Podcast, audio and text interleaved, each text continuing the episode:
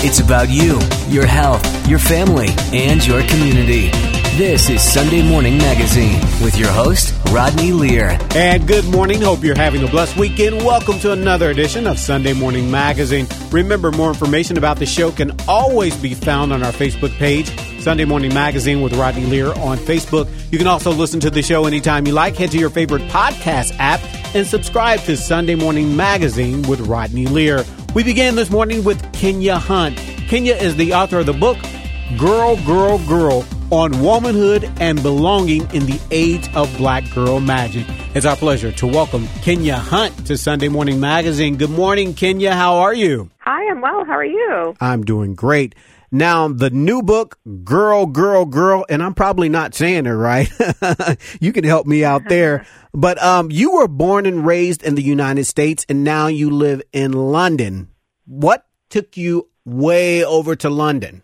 Well, I had an opportunity basically to a job offer here, and I never, I had never lived abroad really. I was born in Germany and moved back to the states, and um, I grew up with loads of friends who would go and study abroad, and I never had the opportunity. So when they, when I had the uh, the offer to to move to London and, and work, I just jumped at it. Okay, good. And so let's talk about this now. What is the black experience like in London versus what you experienced here in the United States? Well, I mean, I can't speak for the black experience, but I can speak to mine, which is, you know, I think there's some similarities. You know, when I look back and reflect on my experiences here in the UK versus in, in the States, and then there are some very near, very noticeable differences as well. I mean, I think people tend to view the UK as being this post-racial country um, where race isn't quite the issue here that it is in the states, and I think that's a misconception. Discrimination, you know, racism exists everywhere, and I've encountered it on both sides of the Atlantic. I think the differences are that um, it's a, it's more insidious here than it is uh, stateside, um, where it tends to surface in ways that can be more overt. But also, I just think it's um, you know, the experience of, of black womanhood, though, on both sides of the Atlantic, you know, it can be quite complicated, you know, very nuanced, but also just very joyful as well in terms of the communities. I mean, I with this book, I write the vast majority of it, but I wanted to share this with um, women who I personally am inspired by. And I have to say, the common experiences on both sides of the Atlantic are the the girlfriends that I have, the community of women around me who have really inspired me, but also been the making of me. And so this book is very much in tribute to them. Um, the women who I know personally and the women who I don't, who I, you know, it's basically a real reflection on how we advocate for each other as Black women and show up for each other in, in a world that often um, does not see us or recognize us. Okay. Now, um, speaking of that, now you work in the fashion industry and you say that you're often the only woman of color in the room. And sometimes that can be exhausting. And then you say, um, you feel a sense of hopefulness. Um, explain that for me.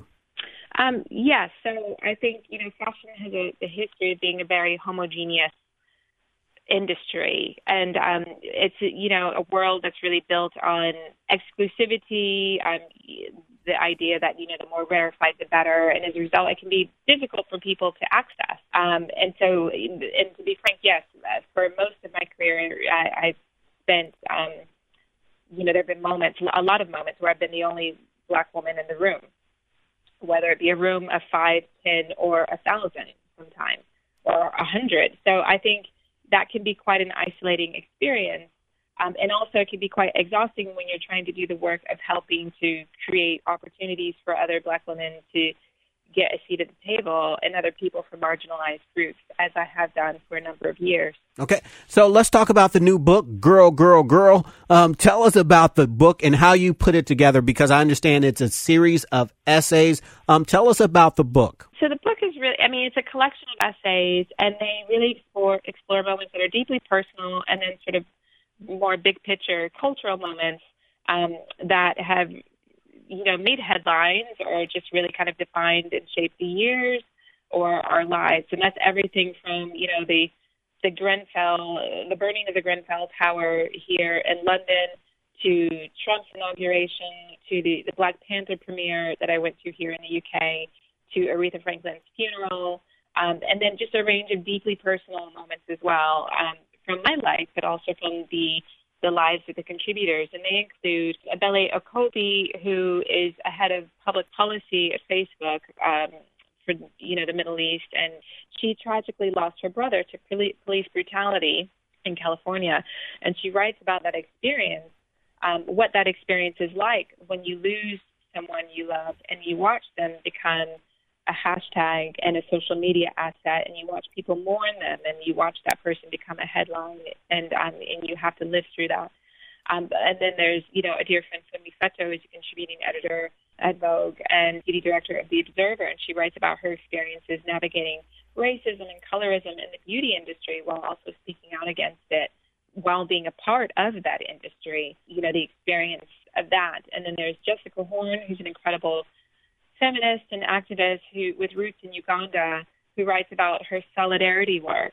Um, and but also what it means to sort of advocate for um, equality and what feminism means in sort of in a world of um, wars and like human rights abuses.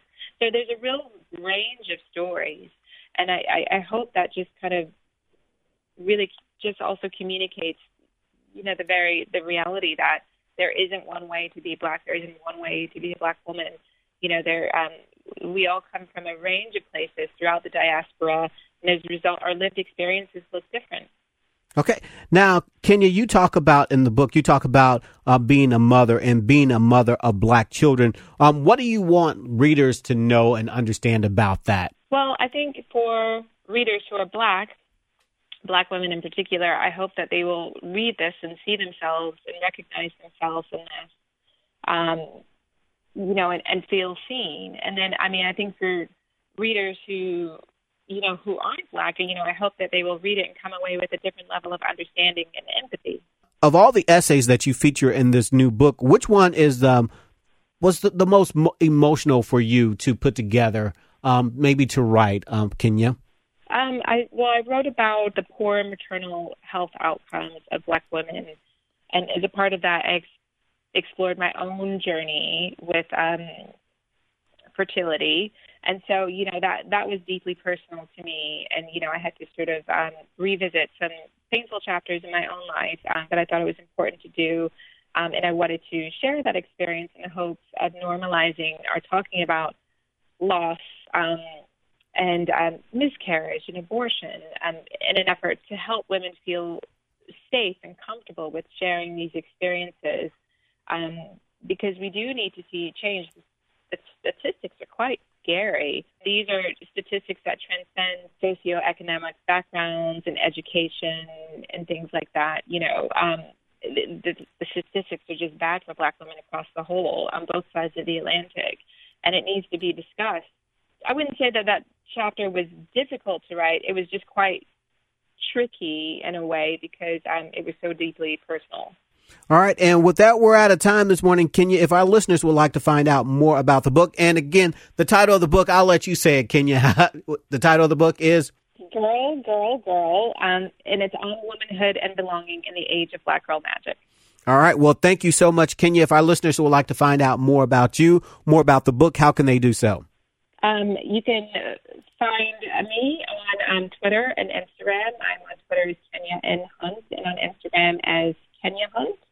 Uh, the book is available at, at most retailers, but I highly encourage people, if you're considering buying the book, to use this as an opportunity to support your local book, your local bookshop or your independent or ideally black-owned retailer. All right. Thank you so much, Kenya. I really do appreciate it. Thanks for taking time to talk to us. No problem. We've been speaking to author Kenya Hunt from our home in London.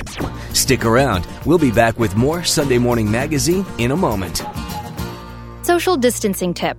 Putting distance between yourself and others is critical to slowing the spread of coronavirus. So here are ways to stay in contact without the physical contact part. Call, send a text, set up a video conference, post on social media, dedicate a song on the radio. If you have symptoms of fever, dry cough, and shortness of breath, call your healthcare provider before going to their office. For more info, visit coronavirus.gov.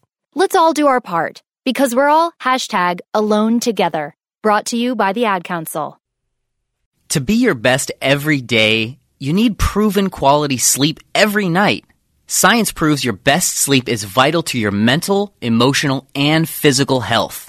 And that's where the sleep number bed comes in. And let me tell you, ever since I've had it, my sleep IQ score is just going higher and higher. And did you know 8 out of 10 couples say that one of them sleeps too hot or too cold? Science tells us regulating your sleep temperature leads to higher quality sleep. For many couples, temperature struggles are a real challenge. So here are some tips to help you both sleep just right.